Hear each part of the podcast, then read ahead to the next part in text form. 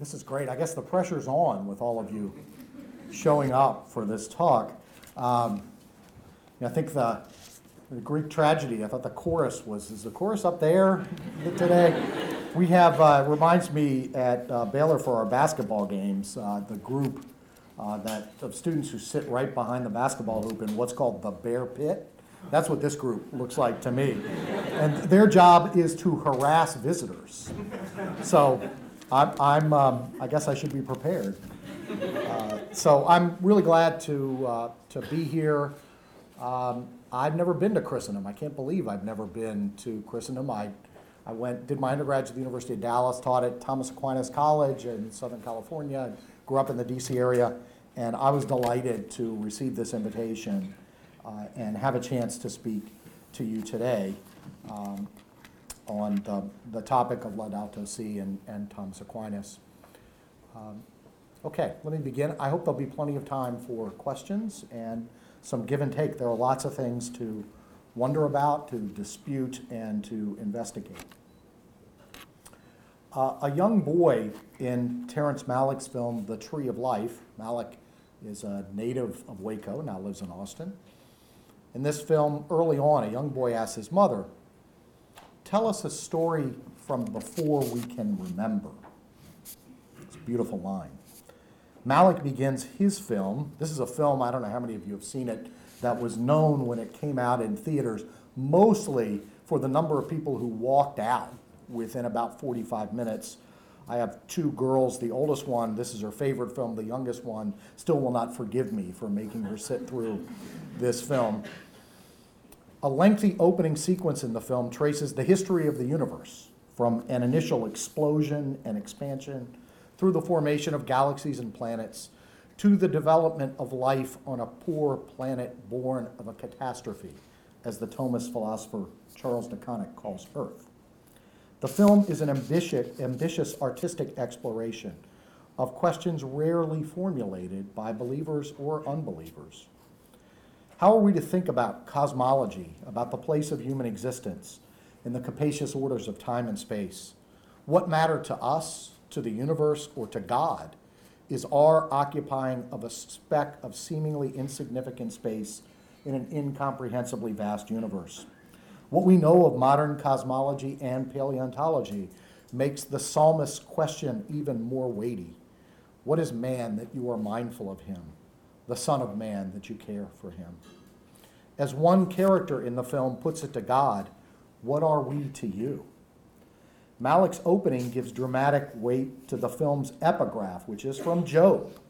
Where were you when I laid the foundations of the earth, when the morning stars sang together and all the sons of God shouted for joy?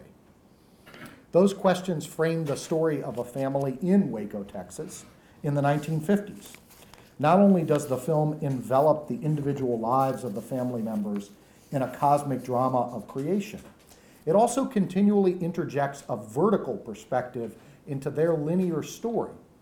The stunning cinematography takes the form often of mildly disoriented, strong vertical camera angles from the ground up through live oaks, which are prominent in that part of Texas, up to the open sky. I think the artistic suggestion here is that we need to look up and down in addition to before and after to get our bearings on events and persons.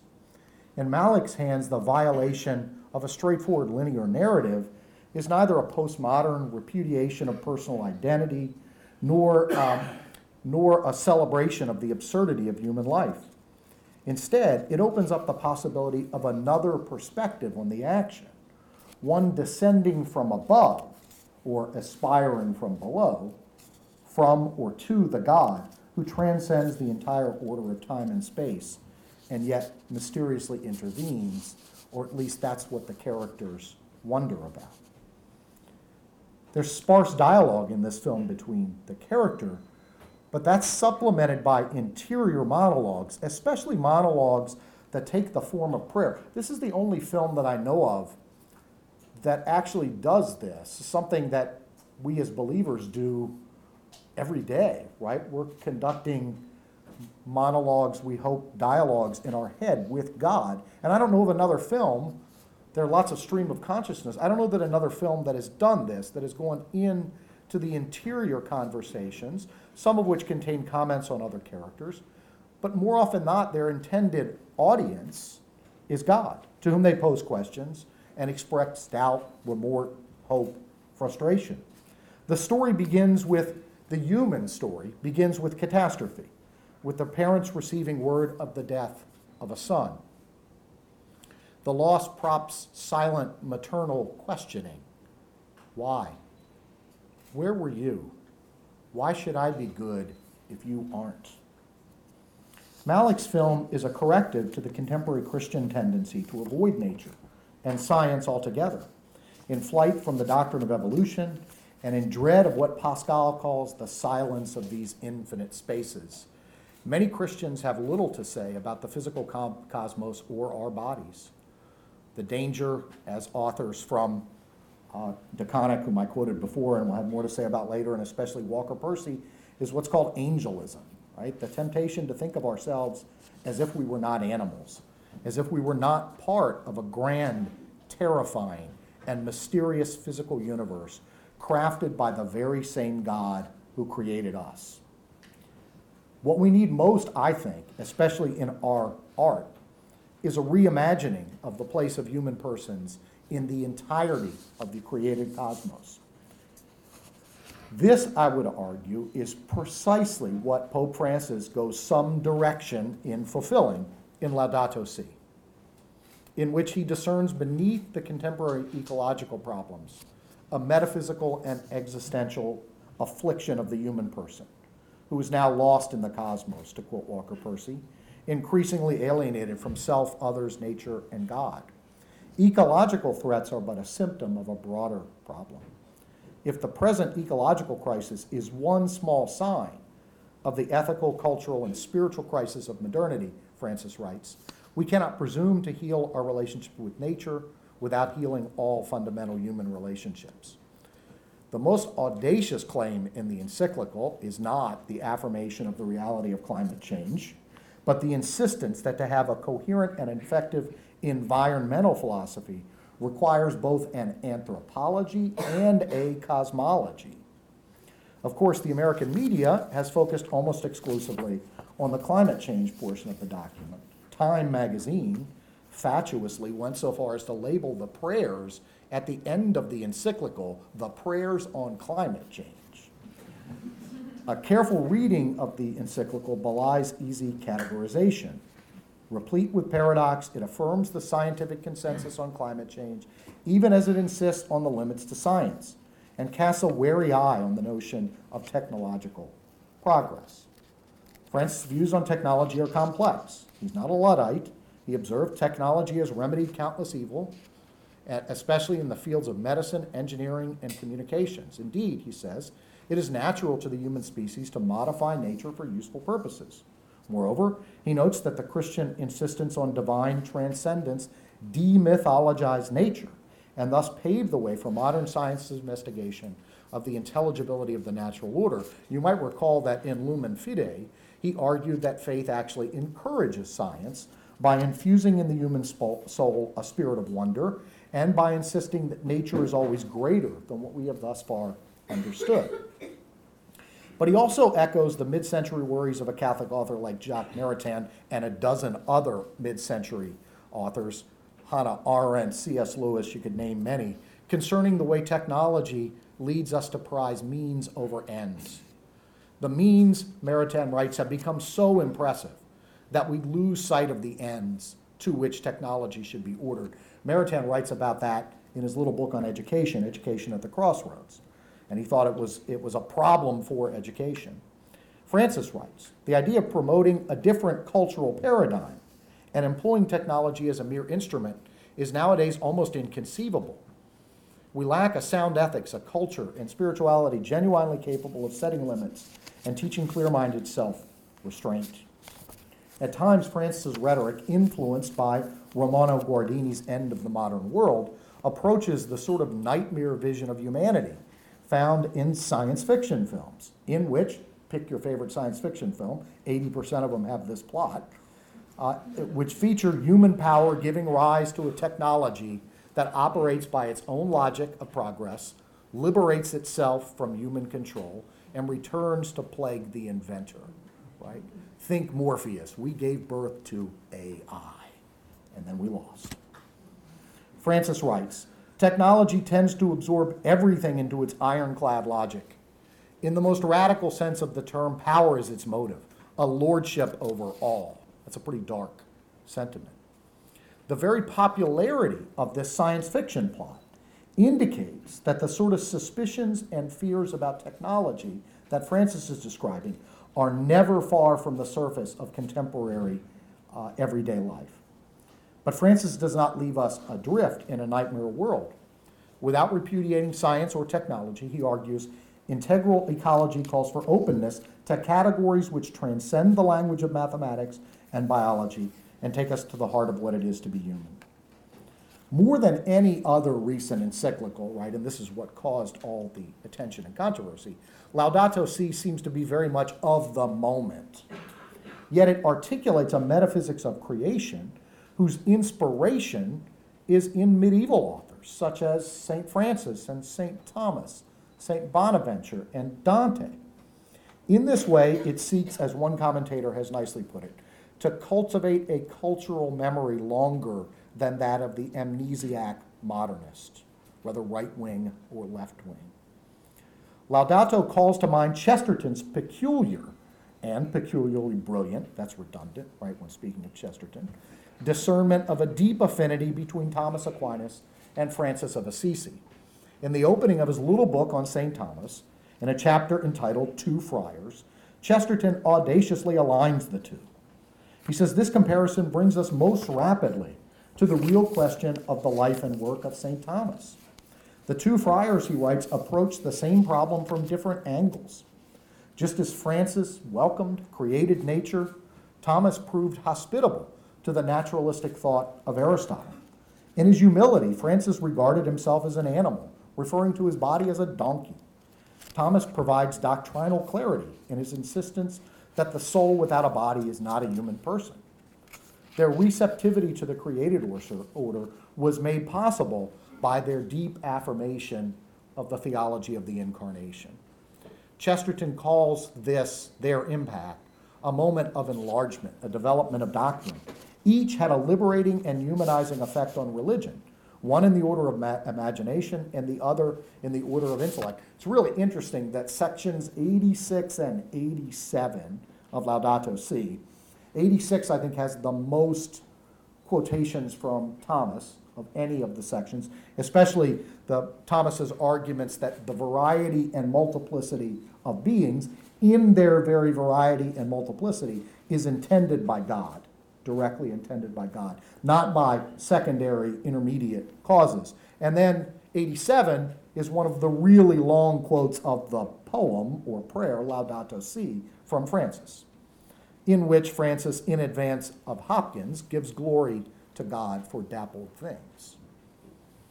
If Laudato calls to mind the best of medieval thought, it's also in deep continuity with the thought of Francis' two immediate papal predecessors. It was interesting that, what, just two weeks ago, Francis visited the Great Synagogue in Rome, and he was preceded, John Paul II, of course, the first pope to visit, and then Benedict went, Francis went. That's, that's the kind of continuity that I see in this document. Benedict was dubbed by Newsweek the Green Pope. But Benedict was not really breaking new ground. John Paul II wrote with some regularity about the environment. The document moves back and forth. The document Laudato Si moves back and forth between secular and theological evidence and argument. Francis reflects on the way the teachings of the faith offer motivation to care for nature and for the most vulnerable of their brothers and sisters. But Francis is not simply saying that Christians have additional motives to care for creation.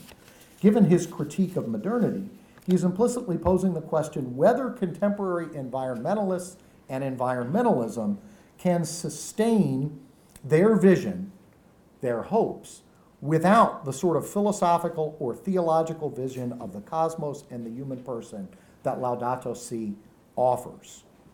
The strategy here, I think, resembles the strategy in John Paul II's Fides et Ratio, which attempted to rescue reason from its contemporary dissolution. The question that encyclical posed was whether modernity, which prides itself on rationality unencumbered by faith and has become a series of isms, could sustain a commitment to reason.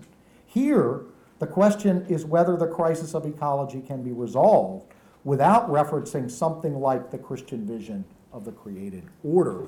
I'm, my thinking on this is influenced to some extent by my, uh, a point that uh, my colleague Alan Jacobs at Baylor made about a famous article by, um, uh, by a scholar named Lynn White in the mid 60s called The Historical Roots of Our Ecological Crisis. There's a chapter uh, in Laudato called The Human Roots of Our Ecological Crisis. And Lynn White's argument was that Christianity is to blame for our ecological crisis, with Francis as one of these, as he always showed up in the 60s, right? As a sort of quasi heretical, romantic lover of the environment more than the church and God. So Francis gets cited because he's alleged to be heterodox and pointing us uh, in the direction of a proper understanding of the environment. Of course, if, if Francis had anything like that, Pope Francis had anything like that in mind, there's a kind of nice twofold response to this essay by Lynn White, right? One, pointing out that St. Francis is not what the 60s imagined Francis to be. And secondly, that Francis, who is at the heart of Catholic orthodoxy, actually gives the true Catholic account of the environment and one that could have saved us in advance from ecological catastrophe. The problem for modernity, and this runs through, certainly in Benedict um, in a number of places, is that it vacillates between two extremes, right? For those of you who have studied modern thought, one extreme is sort of the Enlightenment and Descartes' announcement that he wants to make us masters and possessors of nature. The other is a certain strain in 19th century Romanticism that sees the human as the enemy of the natural order, right? So in one, and these are mirror images of one another, of course, right? Modernity vacillates between these extremes, between envisioning humanity as lord and master over raw material and seeing the human animal as the enemy. Francis focuses mostly on the former. Modernity, he writes, has been marked by an excessive anthropocentrism. Separating the human from the natural, one strain of modernity invites manipulation of nature without limits. Reacting against the destructive consequences of such unbridled autonomy, another strain sees humans as threats. This latter move is what Francis calls biocentrism anthropocentrism, biocentrism. Thus, Francis writes, I think quite accurately, we find ourselves in a constant schizophrenia, wherein a technocracy which sees no intrinsic value in lesser beings coexists with the other extreme, which sees no special value in human beings. But Francis urges we can neither ignore nor simply castigate humanity. There can be no renewal of our relationship with nature without a renewal of humanity. But this raises the question that the contemporary world seems so ill equipped to answer renewal by what means and in light of what vision of humanity and the cosmos. Francis sees persons as parts of larger wholes. We have forgotten that man is not only a freedom which he creates for himself, Man does not create himself. He is spirit and will, but also nature. Francis echoes Benedict. Creation is harmed when we ourselves have the final word, where everything is simply our property and we use it for ourselves alone. The throwaway culture that pollutes the environment finds its correlate in the advocacy of abortion and euthanasia, as Francis points out in 117. And so we vacillate between the Enlightenment view, what Benedict calls the Promethean view, that exalts human beings over nature, and the one hand, and then on the other, and a view that engulfs humans within nature, what Benedict calls the new pantheism, and John Paul decries as an egalitarian conception of all living human beings. So we find opposed the amoral language of libertarian technocracy against a morally infused and often pantheistic language of environmentalism. Laudato Si, following Benedict and John Paul II, is attempting to carve out and describe a third way. A third way is not quite right because it's not a it's not as if he's taking the middle position on these two. These two generate one another sort of endlessly in the modern period and are mirror images. It's carving out a, a separate account. Okay, Laudato contains a surprising application of the meditation of John Paul II, not just the strategy that I talked about from Fides Ratio, but I would call the, the meditation of John Paul II in Veritatis Splendor on the danger of the modern opposition between autonomy and heteronomy. The modern emphasis on autonomy grounds dignity and freedom from external rule. Any external constraint is viewed as a kind of heteronomy, an alienation of reason and freedom. John Paul II argued in that famous section of Veritatis Splendor that as participation, as participants in a created order, human reason and freedom participate in God's law and wisdom. Instead of alienation, true freedom results from obedience to the limits and order of the whole, and from the cultivation of wonder and gratitude for the author of the whole. What John Paul II calls participated theonomy. I think that's what Francis is describing in the ecological and cosmic order. St. Thomas's description as human persons, as ruled rulers, ruled rulers. That runs athwart this division of autonomy and heteronomy. Ruled rulers is a corollary of his metaphysics of creation, according to which God produces from nothing each and every creature in the universe and the order of the whole eager to defend both divine freedom on the one hand and to avoid sheer arbitrariness in creation. This was difficult to do in Thomas's time, let alone in our own. So Thomas wants to avoid, he wants to defend divine freedom and avoid arbitrariness of that freedom, pure voluntarism.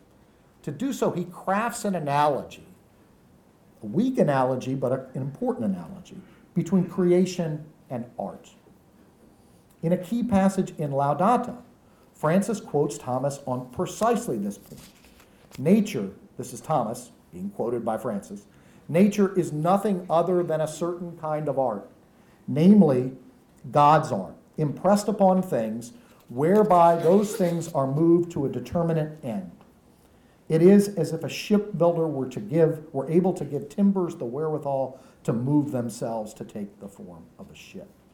Interestingly, Francis could have quoted this basic thesis from any number of Thomas's works, especially the Summa Contra Gentiles and the Summa Theologiae, but he takes it from the commentary on Aristotle's physics. That's interesting. Francis reasons further that since the Spirit of God has filled the universe with possibilities, from the very heart of things, something new can always emerge. God's ongoing presence in creation his divine presence, which ensures the subsistence and growth of each being, again, Francis quoting Thomas, continues the work of creation. From Summa Theologiae, uh, Prima Pars, question 104. Although Francis aims to commend the scientific understanding of nature, he doesn't hesitate to deploy theological language. Nature, he says, is usually seen as a system which can be studied, understood, and controlled. Creation can only be understood as a gift from the outstretched hand of the Father and as a reality illuminated by the love which calls us together into universal communion.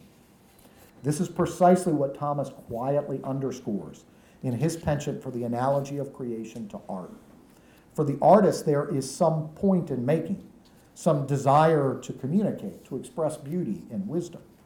Moreover, the design of the artist reaches not only to the overall plan, but also and perhaps especially to the intricate details of the artifact, right?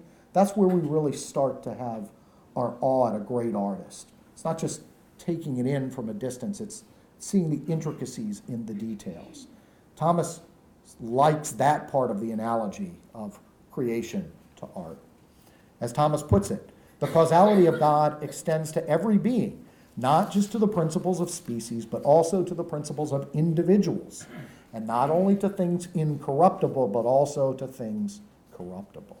Finally, for Thomas, the artist can continue to work on what is made until he or she judges that it is complete. Thus, for Thomas, creation as a work of art falls under the plan of divine providence, by which God orders all things to a cosmic consummation. that the whole of creation is brought into being from no antecedent matter or subject, and that it is brought into being for the sake of manifesting the being of God to other beings, means that creation is sheer gift. This has interesting consequences that can be unsettling. As Ken Schmitz observes, the term gift is rooted in a domain of significance that is charged with discontinuity and contingency, with risk, vulnerability, and surprise. Right? So that if we think of creation as gift, we're in the realm of discontinuity, contingency, risk, vulnerability, and surprise. Remember what I said about Malick wanting us not just to look before and after to the linear flow of events, but up and down, right? To see if there's some other perspective on this action that might be more comprehensive, might require us to reevaluate what we've thought about the linear events. Of course, the challenge for the traditional understanding of the human person is not just the early modern contest between dualists and materialists, or even the large scale contest between the Enlightenment and Romanticism. One of the biggest challenges still comes from Darwinian evolution. The biggest challenge of Darwin is not a developmental view of life versus a six day creationist view. Very early on in the Christian interpretation of Genesis, what we would call non literal readings of the creation narrative were defended, as, for example, in Augustine's famous book length exegesis of Genesis, although interestingly called De Genesi ad litteram. Perhaps a bigger problem for us than evolution is our conception of what we mean by a literal interpretation of a text. Augustine thought he could give a literal interpretation of a text that was not a six day creation and had to do with God's vision of creation to the angels. That, Augustine says, is the literal meaning of the creation story in Genesis. Try giving to that uh, to someone today who's looking for the literal interpretation. But there are lots of other questions, some of which are addressed, and I move, this is the, the last third of the paper now, which are addressed in a book called The Cosmos, an unfinished text on evolution by Charles De Koninck, whom I mentioned earlier, founder of a very famous school of Thomism, the Laval School of Thomism, which was known for stressing the continuity between Aristotle and Aquinas, say in contrast to a Toronto or Gilsonian view, which stressed the differences between them. De Koninck wrote this book as a very young man, didn't finish it, but it's, it's and it's only in the past 15 years was uh, or so was made available in English by my mentor at Notre Dame, Ralph McInerny, who was a student of De Koninck. It's a very interesting text, very readable text. He begins Cosmos with a reflection on diametrically opposed tendencies in the universe. And what I'm doing here, I should perhaps pause to say, is to suggest I've got another section that I'm not going to read you. I'll give you an idea of what I would say uh, what I would have said uh, had I read the whole thing. But one of my ideas about this encyclical and Thomas is not just that the citations of Thomas are important for the structure of the whole, that it fits a kind of Chestertonian claim about the affinity between St. Francis and St. Thomas, but that out of a certain strain of Thomism, De Koninck Laval Thomism, has arisen an account of evolutionary development that is, I think, can be defended as Thomistic and also fits with this document in a way. It fills things in in the document that would be helpful. Okay, so opposed tendencies in the universe from De Koninck, the Thomist from Laval. The physical order, seen most clearly in the indefinite expansion of the universe, tends to increasing entropy or disorder, while the biological order tends to growing concentration. Or, in other words, as De Koninck puts it, Time disperses, life gathers. Time disperses, life gathers, tending towards structures that are more and more tight. Tight means here concentrated or intense, rather than enclosed or predetermined. As we ascend the hierarchy of living things, we encounter beings capable of ever more complex interaction with the world and of greater degrees of self determination and freedom. So as we go up the scale, there's both greater interaction externally and a greater interiority. Even more important is the distinction between the living and the non living. De Koninck argues uh, against beginning with the non living and trying to establish the living because he thinks we know ourselves better than we know the non living. Interiority and self movement are the marks of the living. As Thomas Aquinas puts it, we experience in ourselves that we have a soul and that it is a source of life. The bodily condition of human life signifies our animality.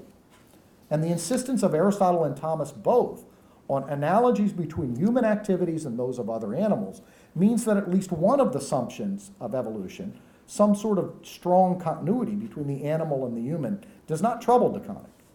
Yet, an important yet, however much the activities and capacities of other animals might anticipate human intelligence, human persons are distinct. We share with other higher animals the capacity for memory, but our memory does not merely preserve the past, it recognizes the past as past. Even in the operation of memory, the human animal transcends memory and, in a sense, time. In our lives, we can discern the triumph of spirit over the dissipation of time. De Koninck puts it this way In human persons, the world is bent in upon itself. Being composed of a spiritual principle and matter, the human person integrates the cosmos. De Koninck draws out the cosmological significance of Aristotle's claim that the human soul is potentially all things.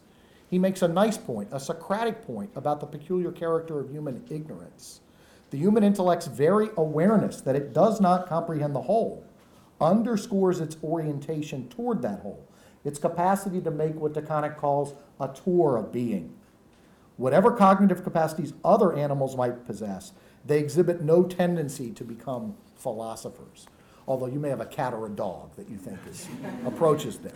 I think this openness to the whole in classical philosophy, which is the central orientation defining the life of the philosopher, right? That connects up with what I'm suggesting is the modern task for Christians of cosmology, thinking about the whole, both in science and philosophy on the one hand and in art on the other. De DeConnick's argument here goes well beyond what can be established in experimental science. But it is a great merit of his work, and I've only very, very briefly summarized it, that he follows the principle of Aristotle and Thomas concerning the irreducible complexity of various modes of human inquiry. For him, as much as for Maritain, one must distinguish first in order to unite. Thus, he's careful to distinguish what we know from experimental science, what philosophical reflection on science might contribute, and what further speculation from metaphysics and theology might add to our understanding of the cosmos. One wonders how many contemporary debates about evolution are doomed to futility and incoherence simply by the failure to make disciplinary distinctions. What can be established by experimental science? What can be established by natural science and philosophy? What can be established by theology? Part of what De Koninck is at pains to clarify is the very notion of creation which, as I've already mentioned, is different from alteration. In creation, Aquinas says, by which the whole substance of a thing is produced, the same thing can be taken as different now and before only in our way of understanding, because there was no before the creature was created. There is no before creation. The failure to distinguish creation from alteration leads some contemporary cosmologists to equate the Big Bang with creation without wondering about the origin of the primordial stuff that explodes and expands. Working from metaphysics and theology, De Koninck considers God's motive in creation.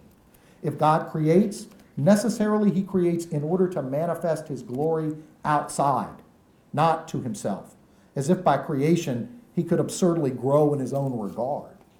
Divine creation is essentially a communication, but you cannot have communication without reception and reciprocal recognition. De Koninck's accounts of the motive of divine creation enriches from a theological perspective the understanding of the human person as a creature characterized by open ended wonder, of the human soul as, in the words of Aristotle, potens omnia, as, as in a sense, all things. The emergent order, this huge emergent order, is compatible for De Koninck with loss, pain, and suffering Tragedy, writes De Koninck, in a universe shot through with contingency and discontinuity, is essential to cosmic life. Indeed, the greater the order, the greater the prospect for loss and suffering, the greater the physical order, the greater the prospect for loss and suffering. As we ascend the scale of being, the passion for living becomes increasingly intense, and the desire for preservation more ferocious. Death becomes more terrible. The God of our universe is a God of paradox and irony. So much of modern thinking about human nature tends to extremes, to the complete reduction of human beings to the subhuman or to their exaltation above the order of nature. De Koninck shows us that the presence in the universe of self conscious life, which recognizes life itself as a good, makes possible both the transcendence of matter, of matter and bodily goods through self sacrifice and the savage, bloodthirsty dire, desire to eliminate all potential threats to one existence. The abundant liberality of nature means that we cannot calibrate in detail the way other natural things serve the end of the human species. De Koninck says, the image of the entire cosmos, which he has just laid out in what I've summarized, as essentially ordered to man, would appear grotesque from the perspective of the astronomy, which provides him a poor little planet born of a catastrophe. But astronomy is not, as both De Koninck and Malick show us, the whole. From the prodigality of nature, together with the presence of chance and randomness, there emerges not only life and biological order, but also the most baffling creature of all, the human being, which has an affinity with the whole. At one point in Cosmos, De Koninck takes aim at those who construe the intervention of man in nature as an evil, which I've already described as a, a quasi romantic view. Perhaps the most striking feature of Cosmos is the way in which it finds a place for human beings in the cosmos and predicates human self knowledge on an education in metaphysics and cosmology, in history and paleontology. In a beautiful sentence at the end, he says, We will only be able to understand ourselves when we understand the universe. Our present is filled with the past. Knowledge of our biological history and of the cosmos of which we are seemingly infinitesimal part uh, are essential to any liberal education. And I would say, given the popularity in our culture of films like Interstellar, Gravity, The Martian, there's a hunger for stories like this. Participating, and here I move toward the conclusion, in an order not of our own devising, human persons as makers are, as Tolkien puts it, sub-creators, or Thomas. No created being can produce a being absolutely, except as insofar as it causes being this particular thing. And so it is necessary to presuppose that whereby a thing is this particular thing prior to the action by which it makes its own likeness. But Thomas also thinks that we are sub creators. Thomas, in fact, articulates his own Christocentric vision of the account of contemplation and beauty from Plato's Symposium, text I hope you'll read while here, wherein the contemplation of beauty, remember that scene from the Symposium, gives rise to beautiful speeches and acts of the virtues. The life of contemplation for Thomas has its roots in our affections. Universally, in the natural longing to know and gain wisdom about the whole, specifically within the life of faith, in that, as Thomas puts it, it is from the love of God that we are inflamed to behold his beauty. But the beholding of God's beauty itself gives rise to the activities of preaching and teaching and the practice of the virtues. The active life here for Thomas arises from and overflows and uh, overflows from the fullness of contemplation. Sometimes think of the active life as preceding the life of contemplation, and Aristotle and Aquinas certainly both think that it does in some sense, but especially for Thomas, the fullness of the active life overflows from contemplation.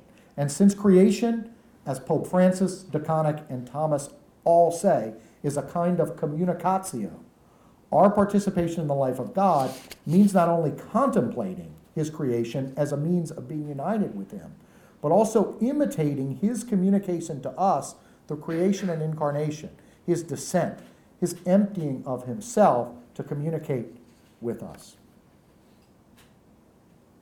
With few exceptions, contemporary Christian thought and art has focused on the human drama without attending to the shape of the created cosmos or to the way in which we are to perceive and praise God through the created world. The Pope's encyclical, its very title of Francis's praise, calls for and offers a guide to the renewal of the Christian imagination. In this way, the final, richly theological sections of the encyclical, particularly on the Eucharist, are intimately connected, intimately connected to the ecological vision articulated in the body of the text. Indeed, I think here we find a reversal of Francis and Thomas worthy of our friend Chesterton. For Francis is most known in his writings about, or writes mostly about the Eucharist in his prose writings, in his writings, in his letters, in his writings to his group of followers. While Thomas, think of Thomas as the prose writer and Francis as the poet. But of course, Thomas remains for the Catholic Church, not just the common doctor, but he is the poet of the Eucharist. In his devotional writings, used in Eucharistic adoration, the Eucharist marks the greatest union among creation, human persons, and God, even as it embodies the virtues of sacrificial gratitude, peace, and joy that Francis calls for. The word itself means thanksgiving. Francis thus offers an explicitly Catholic sacramental response to the danger of modern persons lost in the cosmos. In the Eucharist, God comes to us not from above, but from within, in this case, through a fragment of matter. In the Eucharist, the whole of creation finds its greatest exaltation. As he puts it, in the sacrament, fullness is already achieved. It is the living center of the universe, the overflowing core of love and of inexhaustible life. Joined to the incarnate Son present in the Eucharist, the whole cosmos give thanks to God in an act of cosmic love. Thank you.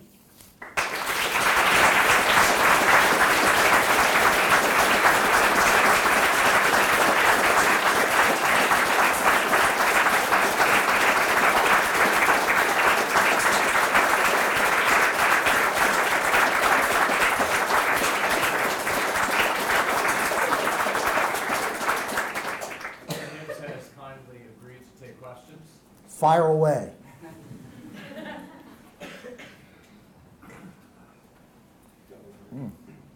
Um, so you have um, Pope Francis quoting St. Thomas um, in that section on the broad analogy between nature and art. And um, the thing that jumps out at me in, in that whole section is natural teleology. Uh, that, that Pope Francis seems to be giving a, this ringing endorsement of, of natural teleology uh, as being essential for that proper wedding of, of science and philosophy, uh, more broadly of, of reason and faith. Uh, but of course, the natural teleology being one of the, the crucial things that, that is explicitly denied um, by the methodologies of, of natural science and, and evolution, right? Um, so, do you think Pope Francis sees that natural teleology as being uh, a, a contribution that, that reason can make to this project, or does he see it more as coming from divine revelation? Um, what do you think? I'm not sure about that. Um, I think I think te- teleology is deliberately not explicit and on the surface there. Um, I think you're right. I mean, you can't read those sections in Thomas um, about that Francis is quoting at length about God as an artist without and about God as an artist wanting to communicate without thinking that there are intelligible activities and operations in natural things that we can understand, right? Because otherwise there couldn't be communication through them. But it's, it strikes me that um, rhetorically what he does here uh, is, um, is important. Because I think by talking about the interconnection rather than the purposelessness of species and things, um, he's actually appealing to an insight that's more common and less controversial, right? That, that, um, that if things are connected in some way, then you can start talking about how they're connected, uh, how they're related and dependent upon one another. And, and you can work your way back in, I think you would have to work your way back in to teleology there. Um, you know, the, I mean, it, the, the explicitly teleological stuff does, now that I think about your original question, it does seem to come up more as a, theolo- as a correlate or a consequence of theology rather than something he works out philosophically in the way someone like De Koninck might elsewhere, right? Um, but I think the important thing here is that the, the way in which he stresses the beauty and interconnection of things is something that we can all appreciate, right? And especially uh, if one is concerned about the environment, one might, I mean, the, one of the strengths of environmentalism would be its emphasis upon this interconnection of things, rather than things being sort of isolated bits of matter uh, that interact just according to abstract laws. We actually experience their interconnectedness. Um, so I think rhetorically, that's an important way for him to begin this conversation. Um, you're a few more steps down the road before you get to acknowledging or embracing teleology. And some people are going to put the brakes on pretty quick. But then you have to say, well, how can you account for this interconnectedness of things? Uh, how do you account for each type of thing in its integrity and in its relationship to other things, the intelligibility of all of that, without invoking something like teleology? At least that's how I would want to start the conversation from what the encyclical gives us.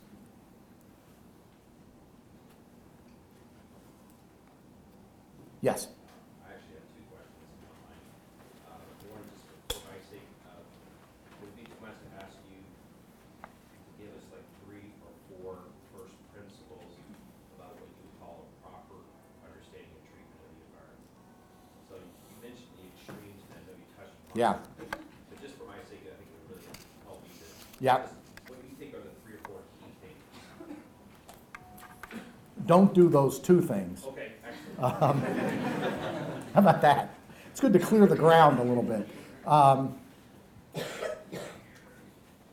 I think if it, you can start out uh, working towards something positive actually by working from, from negating those two things, right? So you, you don't want to think about human beings as um, somehow, as, as I don't want to pick on Descartes too much, but it's a good um, he sort of sets himself up for this in some ways, but um, as a kind of thinking thing that's separate from extended matter, and um, and uh, and that we're, you know, as he promises in the discourse, through his method, going to be made masters and possessors of nature, and it's it's pretty clear there, and in um, and in his geometrical works where he he really thought he was proving the the power and truth of his method, that this being masters and possessors of nature initiates and, and sustains a sort of infinite project, right? Which, which would support Francis's point that if you go down this path, it's very difficult to establish limits. When you have conceived of the human mind and will as separate from nature and manipulating it in whatever ways it wants, if there's nothing in nature that dictates to us its limits, proper uses, improper uses, or then, then what Francis says about the problem of limits arises. So you need an account. I mean, I, I think the first thing you need is something like uh, Thomas's account of soul and body. Now you can debate which version of that. Could you have a more of a Franciscan version? I'd want to argue for more of a straight uh, Aquinas version, but a, a an account of the human person as a unity of soul and body, of matter and form.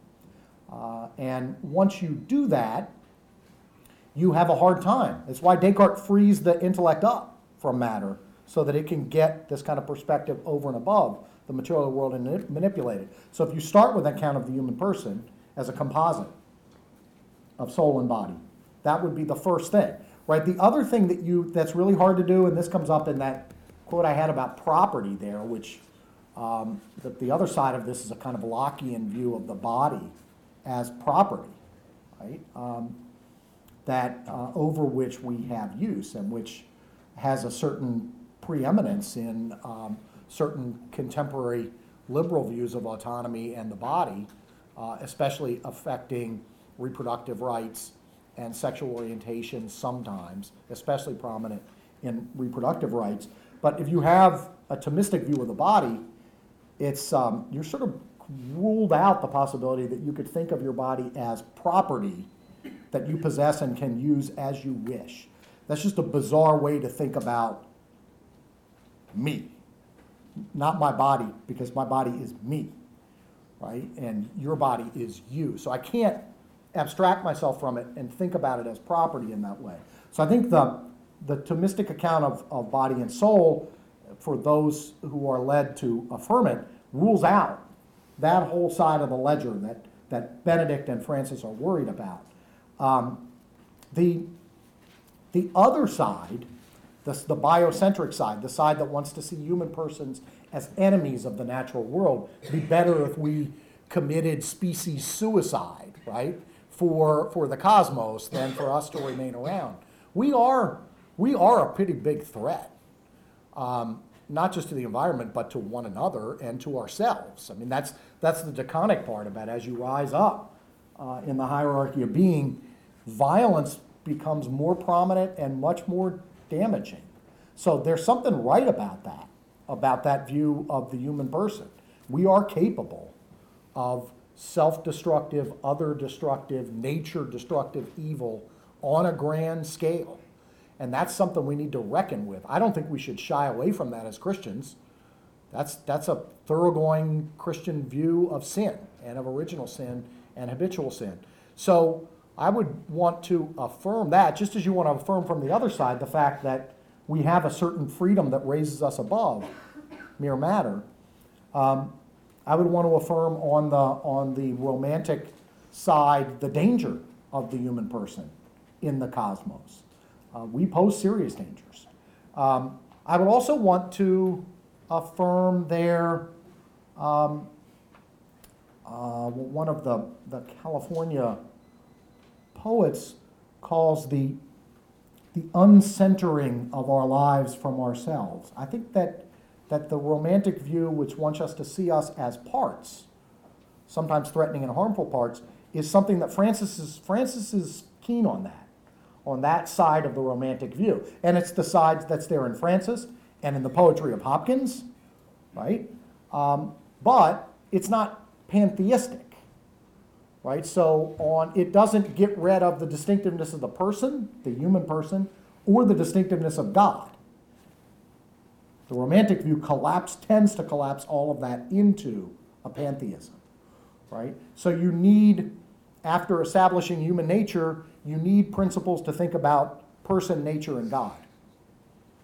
Um, and, and some of that's gonna have a certain resonance in the romantic tradition, which is why someone like Hopkins could be deeply influenced by certain romantic views of nature and yet remain thoroughly orthodox. Uh, I think I think one of the things you could say that Hopkins does with with romantic poetry is to save it from itself, right? Some of the dangers in it, uh, which led to its own kind of destruction in the mid to late 19th century. You can see what Hopkins does by restoring our appreciation of nature as a gift from God. Um, it enables us to appreciate nature without idolizing it, without collapsing human. Because our very fact that we can appreciate it means that something distinct and interesting is going on in our interaction with it that the pantheistic view doesn't take account of. There's this really weird part of that thing you want to call a homogeneous whole, which is it can think about the whole. That's weird. That's something that you got to make sense out of, right? If you're a pantheist, you got to a pantheist needs to be pressed to make sense out of that. Um, the Catholic view can make sense out of that, uh, and can make sense out of beautiful poetry about nature from Francis to Hopkins. Those would be some things that I would that I would start with. Yeah. I, I really appreciate your emphasis of, of man as uh, creatures capable from whole. Would you say to somebody who says that that theme seems to not so much be emphasized in the encyclical itself? Certainly the other of Thomistic themes are very strongly there, the prior order, man as, as having to discover that order, not autonomous. But this aspect of, of, of man as kind of capable of the whole, as really separate, and particularly the point of man as other things have, other things are ordered towards him. Some people have pointed out that those don't seem to be so much, uh, kind of the human difference. It's not so much Yeah. emphasized in the. What would you say that? Um, yes and no. Uh, there's, yeah, I skipped this passage, this quote from Francis. When, it was toward the end, I was feeling like I was going on too long. Um, after the bit about Tolkien and Thomas both thinking of us as sub-creators when we create, I had a quote from Francis uh, from, from section 81. Human beings, if we postulate a process of evolution, one of the weird things about this document, if you wanted to start hammering on the climate change and things like that, is that he's, I, I need to check the, the original on this, but he says, even if we postulate a process of evolution, almost like he treats evolution as more hypothetical than climate change, which is a little, that's a little odd. Um, but anyhow, I, I need to work that out. Human beings, even if we postulate a process of evolution, also possess a uniqueness which cannot be explained by the evolution of other open systems. Our, and I, I cut some out of here, but here's the part that I end with. Our capacity to reason, to develop arguments, to be inventive, to interpret reality, and to create art are signs of uniqueness which transcends the spheres of physics and biology. So, and I think there are other passages like that. Um, the, the part that isn't, I need to go back through. That's a really good question about other things as ordered to human persons. I mean, De Koninck stresses that very much in his account. And that's a Thomist, uh, De Koninck thinks that's the only way we can have a sort of full sense of evolution, of what's going on in evolution. Um, and that, of course, is much debated amongst theorists. Um, you're right that that, I would say that's not nearly as prominent as the distinctiveness of the human person. Um, I wonder, I mean, to go back to my colleague Alan Jacobs' reading of this encyclical as a, at least part of it, as a kind of rejoinder to that Lynn White article, which was so influential. It's actually a pretty flimsy sort of 15 page, you should look it up. Um, it's just, there's not that much to it. Uh, it wouldn't, I mean, um, a peer reviewed journal today wouldn't really publish it, but it's just filled with kind of claims about the Middle Ages and Christianity and how it's anti environment. If, if Jacobs is right that the encyclical is at least in part a rejoinder to that argument, then there might be reason to be a little quieter about the way in which these things are all ordered to human persons.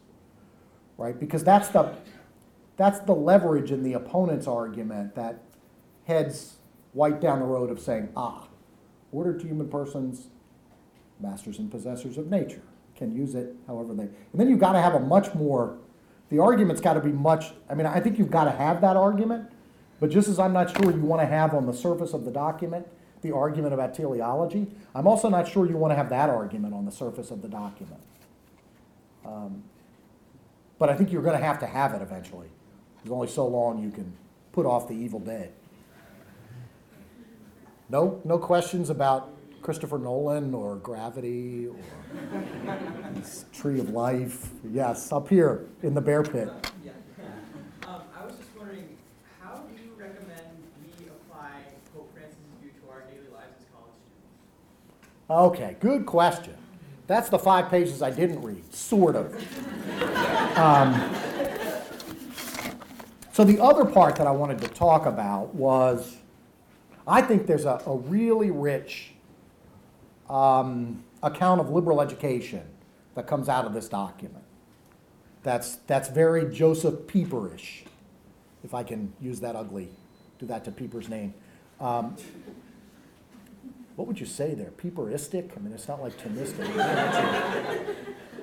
Josephish. Um, uh, and I'm thinking of Leisure, the Basis of Culture, uh, which is a book I first read as a junior at the University of Dallas way back in, uh, in the ancient days. Um, and interestingly, uh, so I think, I think that's interesting in itself. I think there's an account of liberal education, which is, I would say, broadly Thomistic, but with an aesthetic element that has not been at the center of the Thomistic tradition. It's there in people like Maritain, I think unjustly neglected in others. Uh, and so I wanted to argue that a sort of Thomistic understanding of liberal education is what would come out of the, of the document. Um, interestingly, and not surprisingly, lots of Catholic colleges and universities have engaged in, I think, a, a- a- there were a number of them, Jesuit schools, uh, some sort of decla- what they call a declaration of commitment about Laudato Si and ecology. Now, and all these things may be uh, good. I imagine almost all of them are good.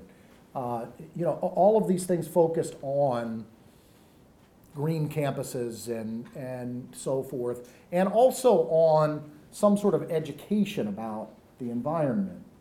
But notice what happens there. It's what happens every time we want to add something to our curriculum. We don't rethink how this might be already implicit in what we're doing, or how we might fit it into the heart of the curriculum some way. We add it on as a little extra. Right? What does Francis think is the problem with our minds, one of the many problems, with our intellects in the modern age? This segregation of our intellects into thinking about this thing in isolation from that thing.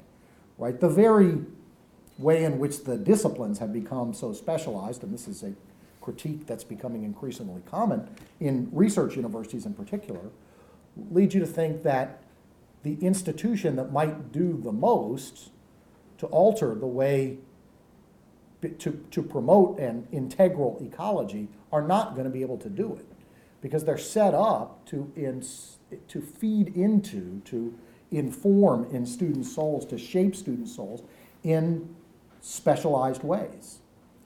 Right? So I would say that what, I mean, there are lots of particular ecological things one could think about doing, uh, being less wasteful. And I, you know, I certainly think there's a strong, we ought to be asking ourselves with our technology, right? We need, we need temperance with our technology.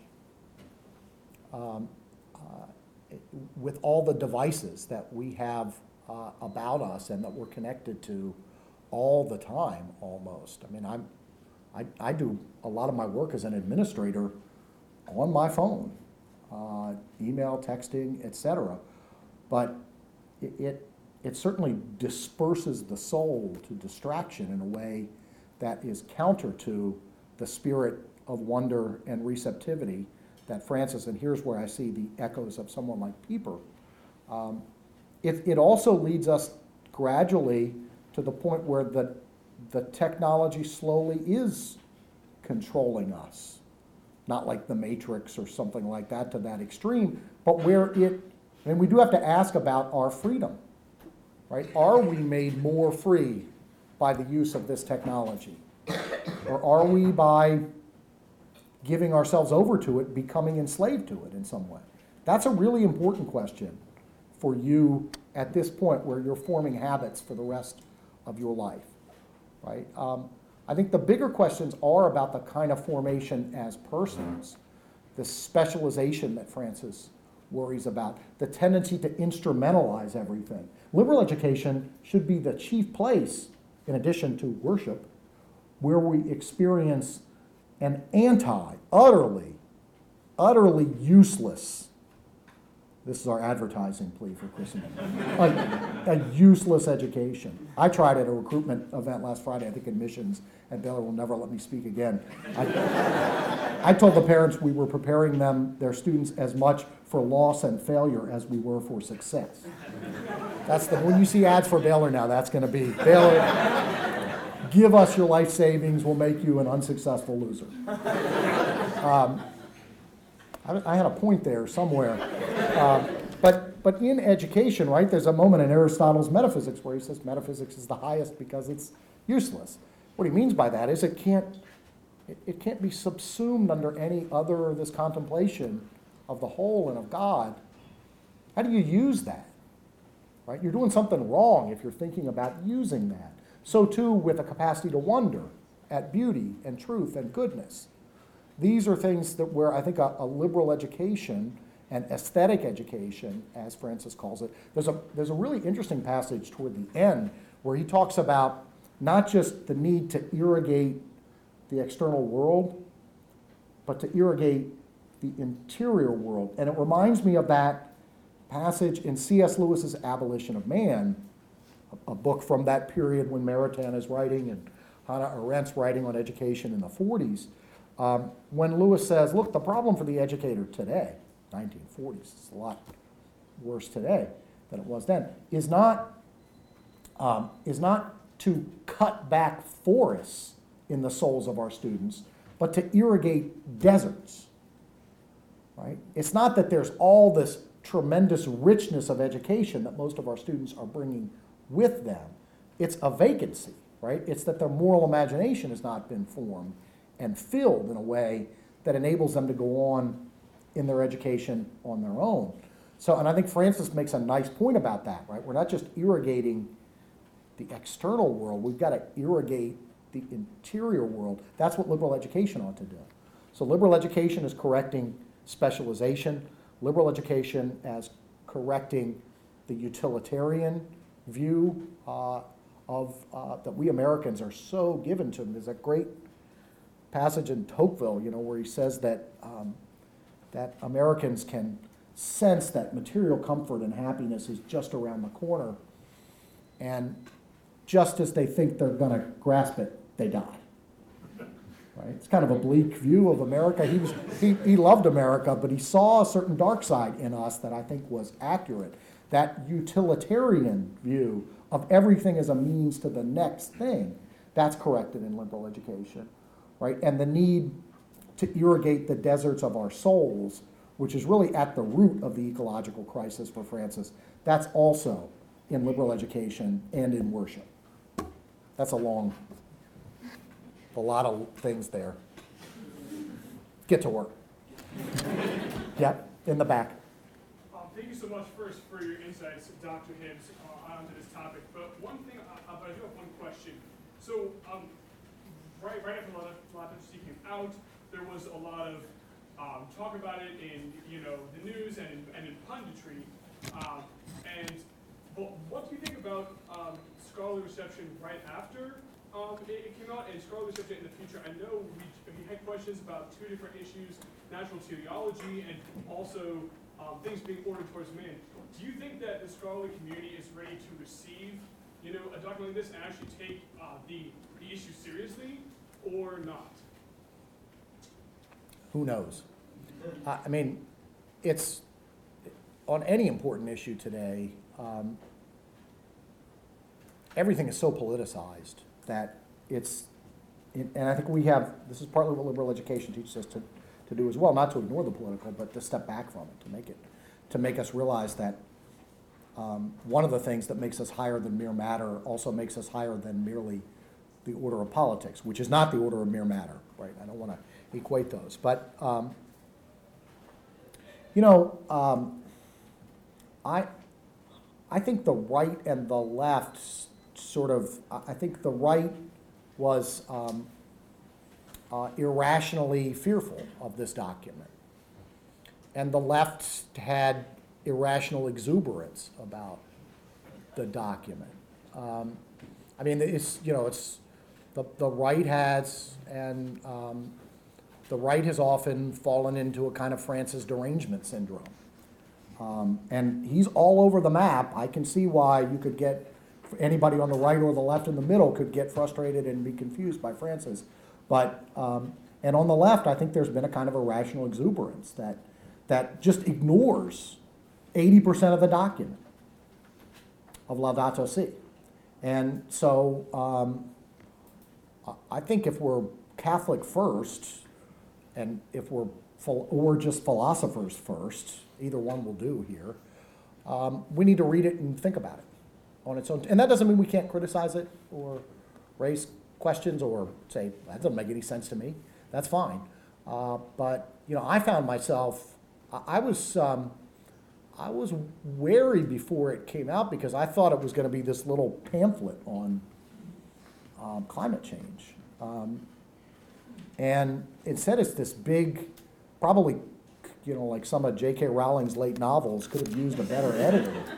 Uh, it could have been cut quite a bit, I think, just to talk about the style of it. It, it harms the, the message that it's sort of all over the place too much. And the beauty of it, I think, is harmed somewhat by that. But I found myself just flipping one page after another saying, oh my goodness, this thing is really rich. And those are the things I was trying to point out here. I mean, as a person who spent most of his life reading and, uh, and teaching those medieval authors, um, and had become even before Pope Francis really kind of obsessed with the figure of Saint Francis, who terrifies me. Um, that kind of holiness terrifies me. Um, give me a good pagan, you know, that's easy, much easier, much easier to deal with. Um, but, um, but I just found, you know, someone who's Bonaventure, Aquinas, Dante. I, I just, I just thought this is, this is the kind of thing I wish I had done with those authors, right? To, to make them speak to the contemporary world, both about pressing and enduring issues. Whether, I mean, you could point to people who tried to do this, I think. There, there's some stuff out there. But, and, you know, we can't ignore the politics. And we have views, and we voice those views, and we vote, and we fight, and we argue. That's fine. But we need to step back and, and look at it and see what's really enduring. I see more, much more continuity uh, with the medieval tradition, and as I mentioned, with John Paul II and Benedict, than, than most people on either right or left have. I think that's, that's the point I would want to hammer, hammer home about this. I see deep connections there. If those have more questions, we probably can get Dr. Hibbs to stay a few more minutes afterwards. Thank you so much, Dr. Hibbs. Thank you.